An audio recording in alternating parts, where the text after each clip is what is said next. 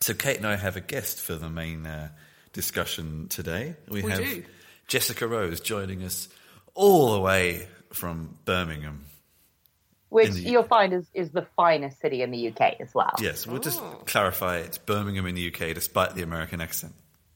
Which yeah, might confuse people. Confusing. is it something like Birmingham? I can't Birmingham, it. Birmingham.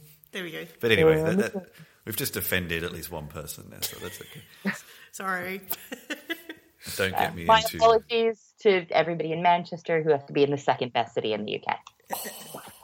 yeah. yeah. Oh, anyway, so Jess, tell us a little bit um, about who you are. Oh, that's a nice, big, scary, open uh, question. So, um, hmm, I'm yeah, self-taught technologist, and I, I work on a lot of projects that uh, sort of work with facilitating access to either technical education or work in technology.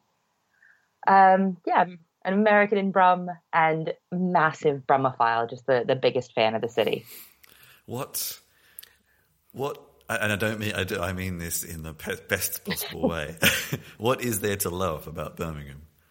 Oh, you're going to regret that. You can edit out this because it, will go on for about 20 minutes. Sorry, just checking. Do you say Brumophile? Brum. Yeah. yeah. Oh, yeah. Brum? So Brum's sort of a, a local name for Birmingham. So the folks from here tend to be called Brummies. Uh, I've heard Brummagem as well, which is wonderfully old fashioned. Um, yeah, I'll try and bully you two out for a visit sometime soon. It's just an oh, absolute it's it's, it's not hard because I think the one thing that would sell it to Kate was probably joint first best curries in the UK. Quite clearly, it's got more miles of canals than Venice. Uh, the city markets, so the open markets, have been on the same site for two thousand years. Really great Chinese food, really great Indian food. For me, it's like the most laid back multicultural city I've ever been to as well. Kate's making wow So you faces. see places like New York or Sydney or Kuala Lumpur get a lot of credit for it, but Birmingham is just so laid back and so easy. Okay. Tell us um, where your journey in technology began. Oh dear, I um, I was a teacher and a linguist for a long time. So uh, taught in the states and then out in Japan for a bit, uh, and followed my now husband sort of back to England. Um, and I, I, it's a little bit embarrassing, but wound up working for this like divey little startup, like kind of dodgy, but not terrible, like good kids. Uh, and I noticed that all of the programmers got paid on time, and they didn't. I, I, I was fairly sure that they were getting paid a bit more than me as well.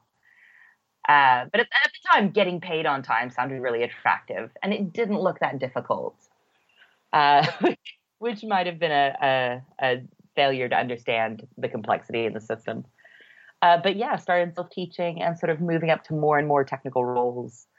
And now I work in developer relations, which is a weird combination of public speaking and writing. It's it's sort of community building and outreach as well as technology. Actually, this oh, is something I wouldn't mind um, going into a little bit more because it's not something that gets spoken about too much. Um, I know of one, if we're talking podcasts, I know of one podcast that covers this topic very loosely, uh, and they still cover it more from a marketing perspective anyway. So, yeah, what would what would you describe as the, the, the point, the goal, the aim of developer relations? So I'm, I'm actually I, I'm so I'm going through the process with some potential employers now, and I'm always really careful to spell out what developer relations does and doesn't do. Uh, when I first heard of this, I thought that there's no way that this is a job. It was just too good.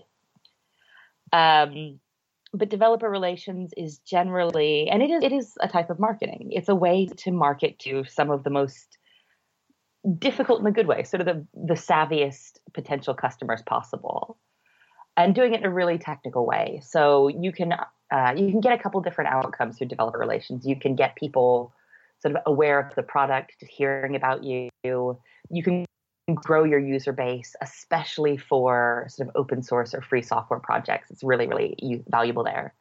Uh, and you can do a lot of community building. So if you say, do you know what, we want to have developers talking to each other, talking about what they're building, showing each other tips and tricks. It's a really good way to sort of build have people responsible for building community spaces, which I quite like. Do you feel that um, to do that kind of role, you have to have um, adequate or even appropriate technical knowledge, or know, it's always been somewhere some something where there are some people who do and some people who don't, but it kind of depends who you're evangelizing or relating to. Um, and some of the audiences you have to deal with can be more stuffy towards people who don't know what they're talking about versus those who do. Do you think it matters, or do you think it's more about being pleasant to people and that can be enough? Um, so this is actually something I've I've ranted about on the DevRel podcast. So we're gonna, we're gonna come around to that. Um, I I sincerely believe that you have to understand the product, understand the use. So you have to understand what what you're asking people to do with something. Um, but at the end of the day, I think that the split, so community managers and developer relations professionals, often essentially do the same jobs. Um, so you'll see the exact same kinds of activities in the, in both roles. You'll see people writing technical content, managing technical communities, public speaking at hackathons, um, and it's really frustrating because community manager is generally presented as a less technical role, and it's it's not paid to the same level, which is very frustrating. Are community managers generally paid roles or unpaid? Oh, okay. I've seen some some community manager roles that that I was very unhappy with the salaries attached to. Yeah, it's interesting. I've um, in the, in the week I was away at um, Node.js conference in Amsterdam, and there was a, a sort of underlying feeling of political discontent, shall we say, with you know a certain cohort that was attending uh, that were fairly visible and fairly um, vocal about it, and it, it. I think there are a lot of challenges in how they were able to manage that discontent. And it's an open source community, so mm. community management is often left up to the community, which mm. is, can yeah, get confusing. I can probably talk a bit more about it. Yeah, I'm always the last about. I think it's probably a very valid discussion to talk about with Jesse. okay, um, all right, I'll just mention it briefly. I mean, I was attending in a press capacity. Um, by that I mean I'm looking for opportunities to write about developments and the use of Node.js. Um, I was also attending because of my knowledge of IoT. So through that, I was I chaired a panel on IoT and Node.js, which was interesting because I had to be pretty clear to people saying, look, you know, I'm very, very interested in this area, but I'm not a developer. I'm not an engineer. I don't have a coding background. Therefore, my knowledge is more about, um, the, you know, the challenges for startups, the applications, and so on. So, you know, it's a different perspective. And people, to their wonderful credit, were very gracious about that. And that, you know, that was very much appreciated. Um, you have to excuse my breathing a little bit as well because I'm recovering from a cold. Um, but yeah, like from the first session I attended, there were people getting up and saying, you know, we have a massive problem in this community um, and people aren't happy. And the problem is that people feel unwelcome, and largely the people that feel unwelcome are women. It's a diversity problem. It's a problem with inclusion, and it's it's an interesting um, thing to see as an observer because I had spent some quite a bit of time when I was at um, a Linux summit or an open source summit, I should say to be exact, in Lake Tahoe in March, where I spent quite a lot of time talking to the Node.js people about their community and particularly how they managed community after the forking of the product and then you know the resurgence after that and again, you know, being clear again, I'm talking more from a sociological perspective than a coding perspective. Um, and I do know that they had invested quite a lot of energy into diversity um, and making, you know, concerted efforts to make people feel feel welcome, from having committees to um, mentoring to having different opportunities that people could get involved at a beginner level. Um, to be, you know, sort of supported, to be included, and to work their way up the I don't know, the food chain, if you like. And I my, my understanding was that some of those practices had been disbanded or had been changed, and that um, people, particularly people that were identifying as genderqueer or queer or um, not uh, heterosexual, were feeling that they particularly were made to feel or were getting negative responses from people. Um, and apparently, a lot of it had happened over two weeks and a lot of this was alluded to but wasn't very clearly presented. And it was, I think for me, it was very interesting seeing this brought out at a conference because my main problem with that was not that it's the wrong forum for it, not at all. I think it's good to bring issues up. Um, but that the conference was structured understandably due to time constraints, like most conferences, in a way that a lot of the sessions didn't have space for discussion or questions. So you were kind of either left with people whispering in corners or um, one, you know, sort of cryptic uh, tweets or other things. And so it was, was a little bit hard to get, you know, a feeling that, that this was the space to actually resolve this in a concrete way. Yeah, I, I think that's always really challenging. So I'm, I'm always really cautious to sort of uh, look as abstractly as possible mm. at communities where I don't have sort of a strong membership when I see oh, things. Absolutely. Um, but I also think it's really interesting because there's almost no dedicated space. So I hear again and again um, from folks in communities and and for folks, especially for folks who um, the complaints about inclusion or the complaints around um, around community cohesion and welcomeness for folks who don't feel that that's an issue, I often see them sort of pushing back and saying, well, this isn't the time to talk about it in an event. This is mm. not the space to talk about it online. This is not. And looking at people who feel unwelcome in communities, that has to feel so dismissive to say, well, mm. We see that this is a pressing thing for you, but this is not a priority for us. There's not a space here. There's not a space here. And it often seems like sort of relegating people's complaints further and further back until they're being discussed someplace where nobody has to listen or nobody has to participate. Mm.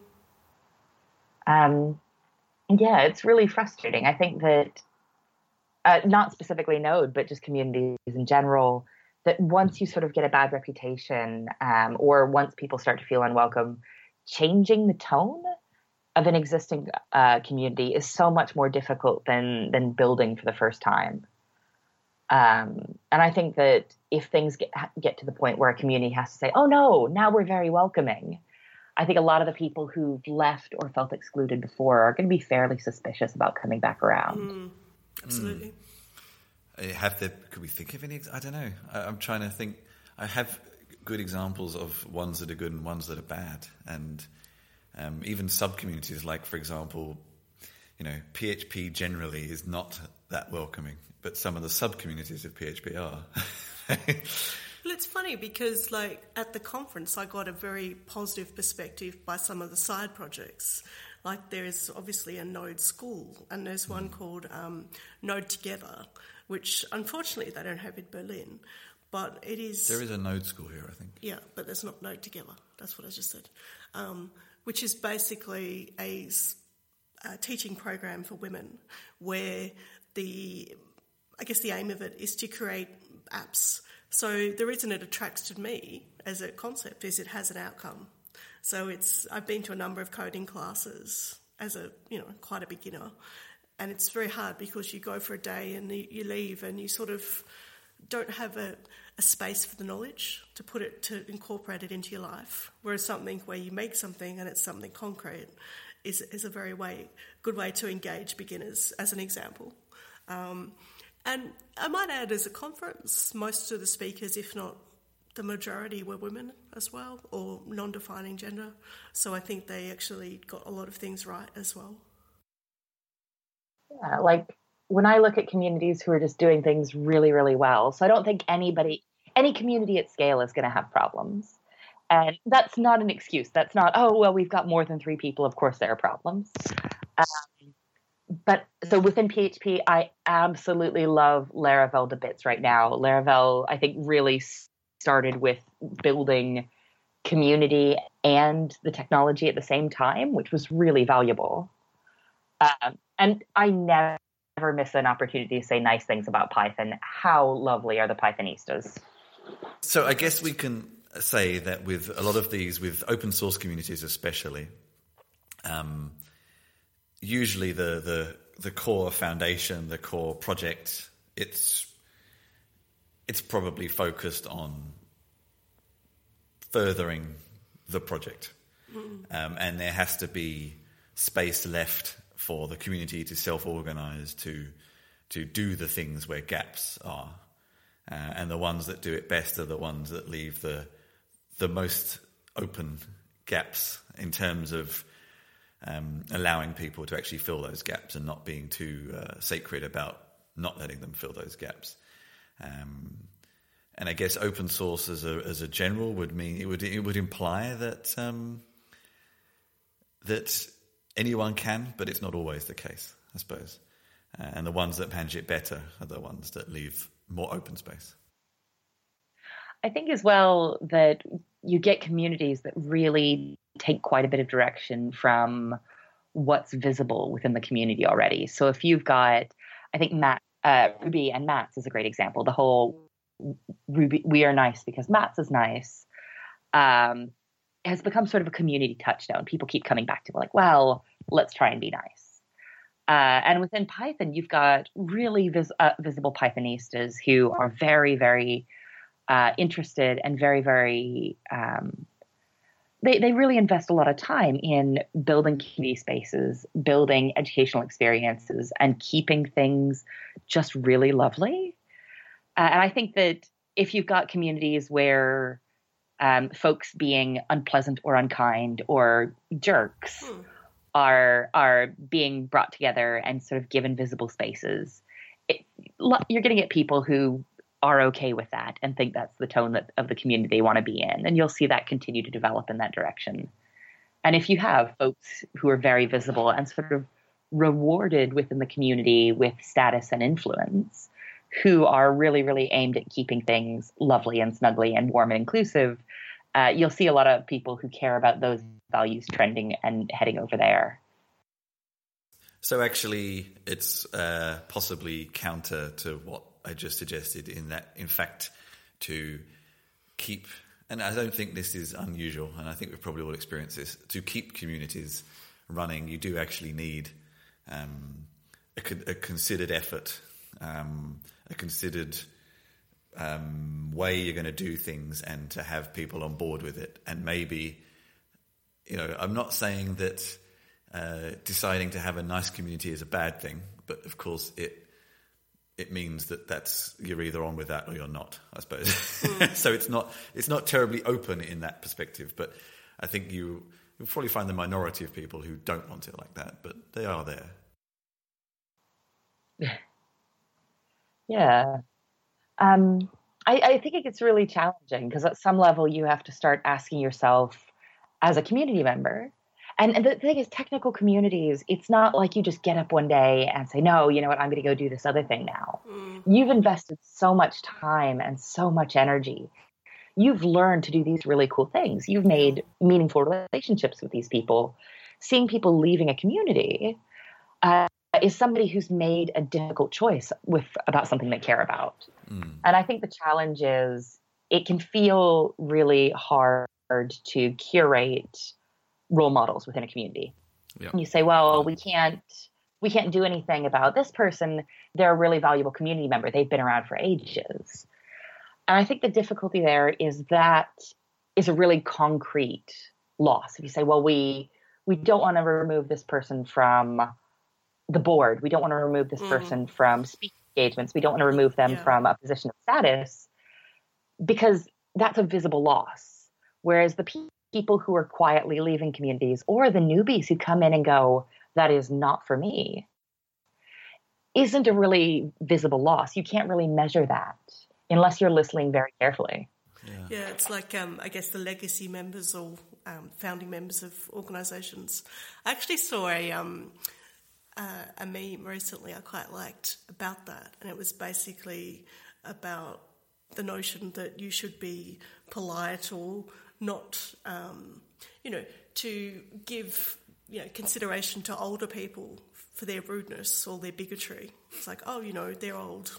And the response was very much one of, well, that just means they've been through all kinds of, you know, historical events and experiences in civilization and they still haven't learned from it. Ooh. It's quite, it's quite clever. I quite liked it and I agreed a lot with the sentiment. I I think there's uh, different levels of all sorts of people, including older people. Oh, yeah, I wouldn't limit it to just yeah, one. maybe we won't go down that path too much. I wouldn't mind actually um, asking you, Jess. Uh, I know this was something I have seen you talk about in the past, and I'm not sure if it's something you don't talk about anymore, or I just haven't seen you talk about it recently. But the um, the concept of imposter syndrome in this sector. Um, Oh dear, I'm speaking about that. Um, so you're wow, I, okay. Wednesday, Wednesday. Okay. Uh, and there's there's some reasons coming. that I'm coming back a little bit full circle with some of your recent activities um, on this in a second. But Just to clarify, is, it, is that in an event, Jess, that you want to um, let our readers Uh, of course, I'm going to be speaking at uh, DrupalCon in Dublin, which just looks Ah, yeah. so exciting. that is a community so that I was. Uh, unity. yeah, Yeah, yeah. uh, and the organizers have been, if I can give them a shout out, so great, like such a great speaker experience. awesome? It, it's actually well, just very very quickly at a tangent. That's an, in, because I was inv- heavily involved in that community in the past, and one of the things. I, I don't want to say one of the reasons I left. It wasn't one of the reasons I left, but one of the things that was being discussed quite a lot when I left was this actual very topic of how to recognise people's contributions who when it's not so obvious. And i think it's something a lot of communities technical communities go through and it was one that they were going through. And i'm not sure if it's been solved yet or not but um, you know official recognition. It's it's kind of it's very easy to um, and we saw uh, with github changing their metrics around this of course um, that Yeah. just the amount of code you've committed is not doesn't mean that it's any more or less valuable than something else that can't be so easily tracked. Um, yeah. That would ruffle some feathers, I'd imagine. uh, yes and no. Yes and no. It, it doesn't ruffle as many as you think. I think the bigger issue is just how to actually represent it. Okay. Um, it's like if Yeah. I go and do five talks, what does that actually mean? I could go and do five talks to five people, or I could do one talk to 500 people. So does the fact that I've done five talks, is it any better than doing one talk? It's, it's, Yeah. it's about how you measure it. Yeah. Technical stuff and code stuff is very easy to measure, whereas other things aren't. And that's kind of the problem. And it comes back to the whole discussion of developer relations. The, the worth of developer relations. It's how do you measure it? And um, something I remember from when I was doing actual Drupal stuff was that I would talk at an event, and sometimes six months later, a client, a potential client, would come forward. You know, how do you measure that? It isn't immediate effect. Um, yeah, and this is this is why the community struggle with it. It's not that they don't want to do it; it's just figuring out its worth is is very hard. Um, but yeah, um, let's come back to the imposter syndrome. Maybe if uh, you could explain briefly what, what that means, what it means to you, what it means. Uh, so yeah, I, I describe imposter syndrome as this uh, sort of cold, sick, wet feeling that you get in your chest sometimes, where you feel like you have no idea what you're doing, and everybody around you they seem fine. They seem like they know what they're doing. So clearly, you don't deserve to be where you are. You don't deserve to be doing what you're doing. And oh God, everybody's going to find out you're a fraud. They're going to catch you. You'll get fired. You'll you'll lose your flat. Um, not sure everybody goes through those same stages. Um, but yeah, it's it's the feeling that you're not as competent as you actually are. It's it's your brain having a terrible time with self assessment. How? I mean, how? Okay, this this is especially an interesting, pertinent point for people who are beginners, and um, maybe Kate and I, in some respects, represent this in different ways because in some fields you are newer to understanding them. How? When? When? How? How can you tell that you do know what you're talking about, but um, you're not very confident about it versus actually maybe you've more got more to learn yet. how does one? How do you tell them apart? Uh, awesome. So this is great. So uh, in my talks, I often talk about how the the feeling that you don't know enough is often your best sign that you're actually competent. Uh, so Dunning Kruger is another cognitive bias, and it's it's um, um, it's a really really interesting study. I love the study, but demonstrates that people who are the least competent are usually unable to see their own lack of competency it's great because the ab- abstract actually says too stupid to know they're stupid, oh, wow. uh, which is delicious. That's biting. Um, yeah, it's good. It's good. Researchers. Uh, but it's it's really wonderful. So I, I often frame imposter syndrome as your brain giving you really unhelpful error messages. Um, and I think that one of the most valuable things you can do in response to that is when you do have that feeling, oh God, I don't know what I'm doing uh, taking a very short break is so useful just so that doesn't spiral into weird panic. Uh, but also taking a, taking some time and doing self assessment. So if your brain is terrible about assessing your skill level, go out and get validation externally. So I really love whenever I feel like I don't know what I'm doing, I always try and do some mentoring calls because giving somebody else support and advice, you come away from it thinking, oh, maybe I do know what I'm doing uh, taking tests, building a side project, anything that gives you a sort of finished feel uh, is a really great way to combat your your brain giving you crappy error messages. And what if the outcome of taking one of those tests is maybe you prove you don't know what you're talking about? What's the what's or you don't know as much as you thought you knew? What's what's kind of the steps from there? I guess. Yeah. So, having been a teacher and having been like a very fluffy, uh, exploratory teacher, like, hey, we'll all learn together. I think that oftentimes we contextualize assessment and we contextualize failure wrong.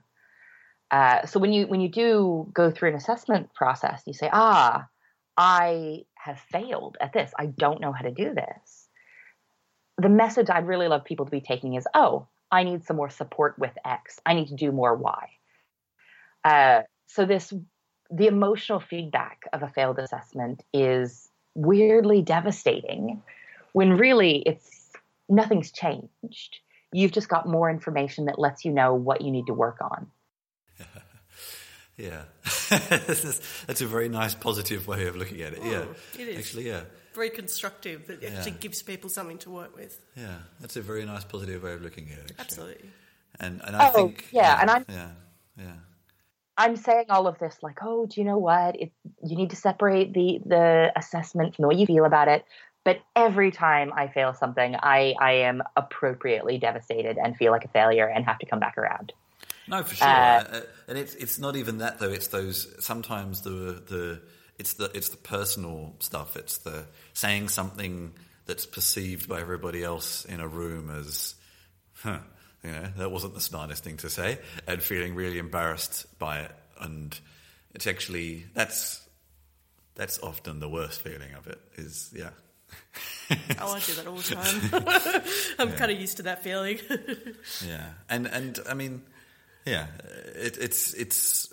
I think, and coming back to community, different communities, and I include just I don't know a room full of people as a community in this context uh, uh, different communities could be better at making you feel worse or better mm. about situations like that.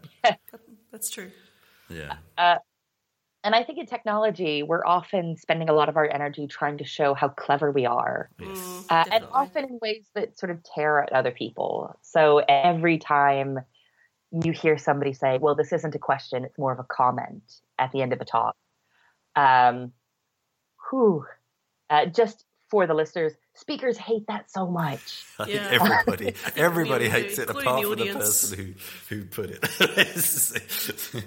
We've, I, I have an. There's another term for it, which is called a lefty question, um, which is because it's so popular in left wing political circles that people, when they say you can ask one question, they get up and they'll do the um, either three questions in one, or which takes about half an hour to ask, or alternatively the comment that's not actually got a question. Hmm.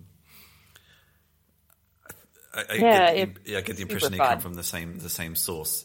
Smart people trying to outsmart each other, as you just said.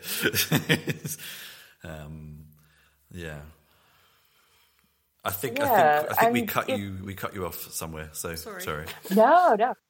Um, and yeah, for me, it's just so exhausting and so self defeating. So we've got a lot of people trying really hard to show each other that we're very clever. Um, and that doesn't really allow for a lot of space for collaboration and working together. Yeah, it, it's, I'm not mad, I'm just disappointed. And uh, again, I think coming a little bit more circle, this actually relates nicely to the sorts of work that we all do. Um, explaining technical concepts in a, a variety of different angles. Um, actually, we may not be as clever as some of the people who we help explain, but we're better at certain aspects of it. Um, you know, I spend a lot of my time trying to explain what very clever coders have done in, a, in, a, in words that will make sense to people. And sometimes they're very clever at coding, but not very good at explaining things. And Kate, you do it in the way of um, getting it out to a to a kind of more mass market of understanding why something that someone very clever has worked on might be useful. And Jess, you do it in a sort of cultivating those people kind of way, you know. And maybe we're not as clever as them in that particular way, but we're clever in other ways. Yeah. Yeah, and I think for me, especially in the work line of work I'm at, um, stopping like it, it's it's a it's a personal failing. There is nothing I dislike more than people talking to me like I'm stupid. And working in technology is a great way to find a bunch of people who are super ha- happy to talk to you like you're stupid. um, and I'm not. I don't think it's malicious. I think it's just the a lot of the way we communicate in tech. Um, and I think that giving up on that really made like it made me much better at outreach and also made me a much happier person Yeah. so now if somebody does want to go ahead and do that i'm just like oh, okay that's nice i'm just gonna write your name down on a list and remember to never hang out with you Yep. I think. oh I god i don't think i've actually have a an actual list yet I have a mental list. Oh, I'm kind of liking the idea of the list, actually. it's not published, but it's a mental list. Okay. Um, I think I'm going to sort of slowly steer the conversation towards an end via a couple of uh, alleyways. Um, so, one thing that Kate and I like to talk about, and I'm, so I'm going to start with you, Jess, is uh, things we've been um, up to the past whatever period it was since the last time we did a podcast. And I know specifically starting with you because you already alluded to it, but you have been spending some time um, the past couple of weeks doing uh, mentorings and sort of one-to-one sessions with people who want Yeah. them. So I would love, you know, in as much as you can actually um, say, um, the sorts of things you've been talking to people about and um, I don't know commonalities you've spotted around what people are needing help with. Um, yeah, as much as you can talk Yeah. about it. So um, yeah, I'm I'm in between roles right now, which has been really exciting, and I'm caught up on sleep. Uh, oh, it's glorious. Uh, but because I had a little bit of extra time and I hate to relax, I've been doing a lot of mentorship calls. And I really recommend these for folks who want to get better at leadership skills or just want to do something nice. So it doesn't have to be something formal. I just go ahead and ping out on social media, hi, I'm available for one on one mentorship calls. Um, and it's really interesting. So I've been having quick 30 minute calls with folks who want to talk about either getting into public speaking, which I'm always super happy to talk about, uh, folks who just want someone to listen and help them navigate what their career path might be. Uh, and then folks who have like really specific questions about things that I'm not always qualified to help with, but that I'm I'm really interested in sort of chatting to them and seeing what kinds of resources we can find. Um, and the thing that's been common amongst all these calls, so all of the career calls, have been things where it's just me listening to people talk, tell me about what they're doing and what they want, and really just repeating it back to them in ways that sound really actionable. I think deep down, everybody has a really clear idea of what they want to do. But sort of getting validation externally for that, getting someone to say, like, no, that's a great idea, do it, uh, is something that we don't often have in our professional networks. This is actually you just sparked a thought in my head. Uh, someone told me, and I, I was to try to find the details, but um, someone told me about a guy in the US somewhere, and it sounded like the perfect job as far as I was concerned. Who people pay him to, and I think now he's got other people helping him to just uh, walk with and talk at. so, so um, and you know, Yeah. this, this is not an original idea. Paying people to listen to you is, of course, not an original idea. Yeah, I think it started in San Francisco. Probably, I Most think it probably did. I am. But um, it's just that that kind of yeah. Do not underestimate the uh, power of just or the, the need maybe of just having the opportunity just to talk with or even just at someone for a while is actually um, yeah. And we were talking to some coaches during the week as well at a startup event here, and I've always been a little skeptical about coaches, but then some of the stuff they explained actually made me see it in a completely different light. Um, and one of the people was actually a very high up executive with quite a well known project, which I won't name. Um, and he, to me, and this comes back to the imposter syndrome thing, maybe, or reverse imposter syndrome. I don't know who had the imposter syndrome, him or me. This guy to me was good looking. He was he looked healthy. He had a high powered job, Yeah. etc., etc Internationally travel. international travels, stuff, know. yeah. And then he said to me quite openly and bluntly that he uh, speaks to a, a, a guidance counselor, a psychologist, um, A careers counselor. careers counselor, but he was actually saying this person was more of a psychologist. And we were talking about this very, very bluntly, and he was quite happy to talk about it. Um, and again, yeah, it's that kind of thing. I think sometimes speaking to people like that makes your own imposter syndrome a little less. 'cause it is, yeah, I think it was a bit of an Yeah, like- for you, Chris. yeah, yeah. Uh, so I've given this imposter syndrome talk a bunch of times. It's one of my favorite talks. It's it's probably something I need to retire soon. But all through the talk, it's just 30, 40 minutes of me saying, I have no idea what I'm doing. Everything is terrible. Everything is terrible. Uh, and every time I've given this talk, I've had somebody come up to me afterwards and say, Oh, wow, you've really got things to your life together. Uh, but what should I do? I'm just like, I, I do not have my life together. I have no idea what I'm doing. Um, but yeah, I think as long as you're not visibly freaking out, everybody assumes everything's fine. Yeah, absolutely. Can, actually, on that note, on a note that specific talk with what you just said, actually, I wanted to ask you. Maybe I should have brought this up earlier, but now you've mentioned it, it seems like an opportunity to to talk about it. Um, so I've only ever really seen you do that talk, the the imposter syndrome talk, and um, so do you? And in that talk, you do play the um, the play the. I'm trying to think of a nice way of putting this. Play No. the play the You play play. I just could, any word I could think of is, is play the idiot, which is not the right word. But you, you mean you self-deprecating? yeah you play up. Yes, you play up the self-deprecation. Is that something you only do in that talk for effect, or is that something you do all the time? Oh no, I, I, I best case scenario, I'm an affable goofball. Right. Okay. Uh, I just wondered out of interest. I wondered What if a maybe strange you were- question, Chris. No, because because you just brought it up. I just wondered if it's like, do you do it intentionally in that talk, or is it a common thing? Um, I think that it, it it's not very modest, but there are a bunch of things that I'm I'm just straight up great at. Uh, and I'm I'm not very shy about that. Uh, so recently, I've been doing a bunch of job interviews. It's been really nice to say, okay, well, here are the things I'm fantastic at. Um, but I'm I try and be really open about the things that I'm not especially strong at.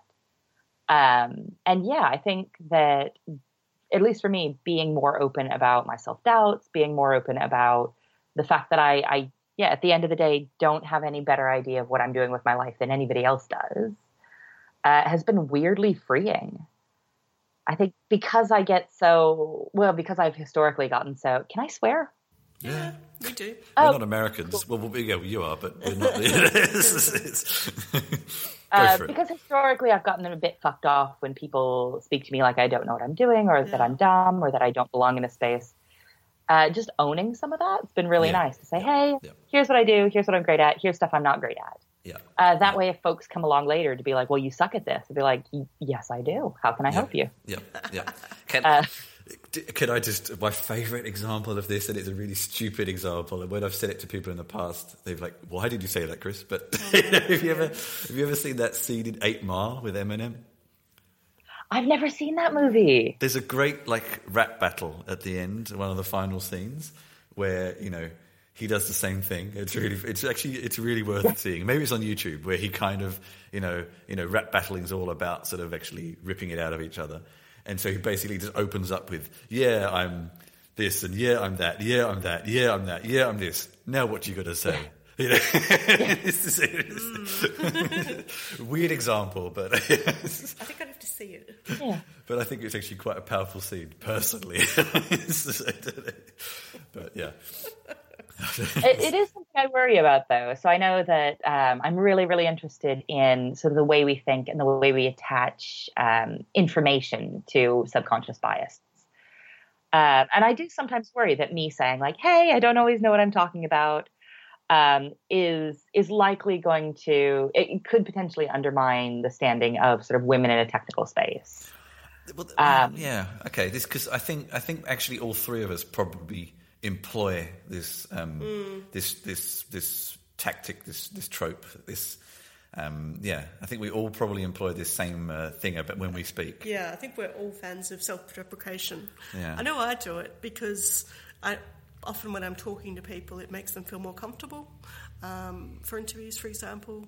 Therefore, they're more willing to share um, their experiences or information that they might not otherwise feel inclined to share. But do you do you feel it could ever bring a negative to to you or to something you may represent to people? or Probably. I mean, I think that they may think of me as a bit, um, sometimes a little bit dumb or a bit ignorant in interviews because I don't always have the deep, intricate knowledge of their product because, you know, the way it works in writing journalism is that you know a lot about um, lots of you know a little bit about lots of things so therefore you don't always have a deep deep understanding of the intricacies of someone's you know someone's back end product or what have you or their manufacturing experience so um, I guess where I try and really pull rein that in where they might be going oh that person didn't really ask a good question or you know is I try and do a good in, a good article. So I try and do a good, honest, but intelligent and thorough um, article. And yeah, I think yeah. for me, I, I do worry about it, but I, I, yeah, I think that people who would be likely to abstract the gaps in my own skill set or abstra- abstract uh, the gaps in my knowledge and experience and apply them to sort of women across the industry. Um, yeah, I think folks who do that might just be assholes. So I don't know how much energy I have for that. yeah. That's a fair comment. And then I think you've both already said, you know, but you follow it up with the end result of what you were, you know, what you're related to being good. So it's it's kind of like, well, if you're going to judge me based on a half hour talk I did and not look at my body of work, then well, Yeah, it's a you are I- an asshole. Folks can totally judge me on that talk. It's a great talk. you know what I mean. You know, An what I mean? you know, but anyway. Okay. Um, I think it's probably time we start drawing to a quick close. So um, let's go round the table. um, Jess, so in addition to like the the mentoring calls, what else have you been up to the past week, and what have you got coming up over the next few weeks you'd like to tell people about? Um, yeah, so I did an article for Gadget that I'm quite pleased with myself with. very nice. Um, uh, there was a Sun article uh, for international uh, listeners. The Sun is kind of a newspaper in the UK, Yeah. um, which I don't generally have beef with, but they wrote kind of a silly thing about open source. Uh, so yeah, got some really, really nice experts to help me rebut it. Uh, so unusually pleased with myself. Fantastic. Yeah. Um, and we'll be sure to put a link to that article on um, on our website with the podcast. Yeah, I I'll have to find it because it's hard. reading that. It's hard to Google because, of course, you get lots of results about Sun, as in Sun Microsystems. Yeah. So I'll have to Oh, uh, yeah. dig, dig, dig, dig a little to find that. Oh. And in the next couple Uh, of weeks, you, you've got a talk coming up at DrupalCon Dublin, and anything I else? do. Uh, so I've got a bunch of talks coming up. I've got a talk coming up in Dublin. I'm really excited to be out speaking at Dreamforce this year. So out to San Francisco, and that's going to be nice and stressful and weird and exciting. Um, but yeah, just lots of speaking and lots of being on the road and lots of mentorship. Fantastic. And just to clarify, Dreamforce is a developer event for Salesforce, in case you haven't mixed. who thank knows? And again, we Okay. will put all these links on the bottom of our um, Actually, that's another topic I would have liked to have got to the community enclosed source. But anyway, let's. Uh, maybe we've got time for that maybe we have time. Kate, what are you up to? What, what anything you want to highlight from the past few weeks, and what are you up to over the next couple I'll of weeks? try and keep it brief. Um, yeah, look, I've been working on lots of writing. Um, it's been a little bit slow getting it published at the moment, just because our editor's been travelling a lot. Um, couple of highlights, I guess, that I've been working on. One is um, been looking particularly at um, smart cities and stepping back a little bit from the kind of bigger picture of smart city to look a bit more about the whys. Um, because I think it's an area that's not really been explored. And an, a case example, which we've probably all seen in the media, is in New York, the link system uh, public kiosks. There was a bit of an issue there where they found that the kiosks are basically free Wi Fi, free charging stations, free city information, and free phone calls for people, members of the public. And the claim was that, well, firstly, oh, homeless people are using them, which suggests that they're an outlier and they're not actually active members of the community in public when, you know, the public is space is essentially their home. And secondly, that a small number were watching porn or masturbating while engaging with them. So they've just, uh, what's the word? Um, they've had to cancel the Wi Fi functionality, I think. But I mean, I think there's a couple of really interesting issues. One is about how we use public space, who's allowed to use public space, and the policing of that action. Secondly, one about um, the fact that there was a limited way to actually really be able to respond to this. Um, I know this particular issue, if you're going to be blunt and look at it, of pornography in public, uh, the viewing of pornography in public from the internet is also a, public, a, a problem, particularly in um, public libraries. So, you know, the unintended consequences of smart cities not being planned, uh, and then about, you know, some of the bigger issues of po- the policing of public cities and public space. So I think, it's, I think that's a topic we could cover in itself. Yeah. Um, just another quick one I've been working on at the moment is um, about safe. Uh, which one should I mention? Just edit that bit, Chris. another one, quick one I've been looking at is the British Standards Institute and their guidelines into social robotics. Um, they produced a document, the BS 8611, Robotics and Robotic Devices, and it's basically a set of guidelines to um, help designers and people interested in, in robotics create ethically sound robots. And I guess the really underlying principles there are don't use robots to harm or kill people or animals. And there's a certain level of irony just in that because we know, for example, that. Um, there's a lot of scenarios where drones are used to kill people, um, and is a drone a robot? A lot of lot of questions there. Did the military get uh, special treatment? Yeah, or, or the police for that matter. The police do use drones a lot in um, shooting situations. Uh, but yeah, I've so hence you know a little bit of research into humanoid robots and some of the uh, sociological consequences there, and um, it's of course another area that you could talk about for months because it's absolutely fascinating, and uh, I'd encourage people to have a little look, see, very interesting area. I feel slightly uh, dumb now mentioning mine after you've talked about the uh, ethics of robots and smart cities. Um, I started a new job in the past couple of weeks with uh, a company here in Berlin called Contentful, which has taken up quite a bit of my time, but has been pretty good so far.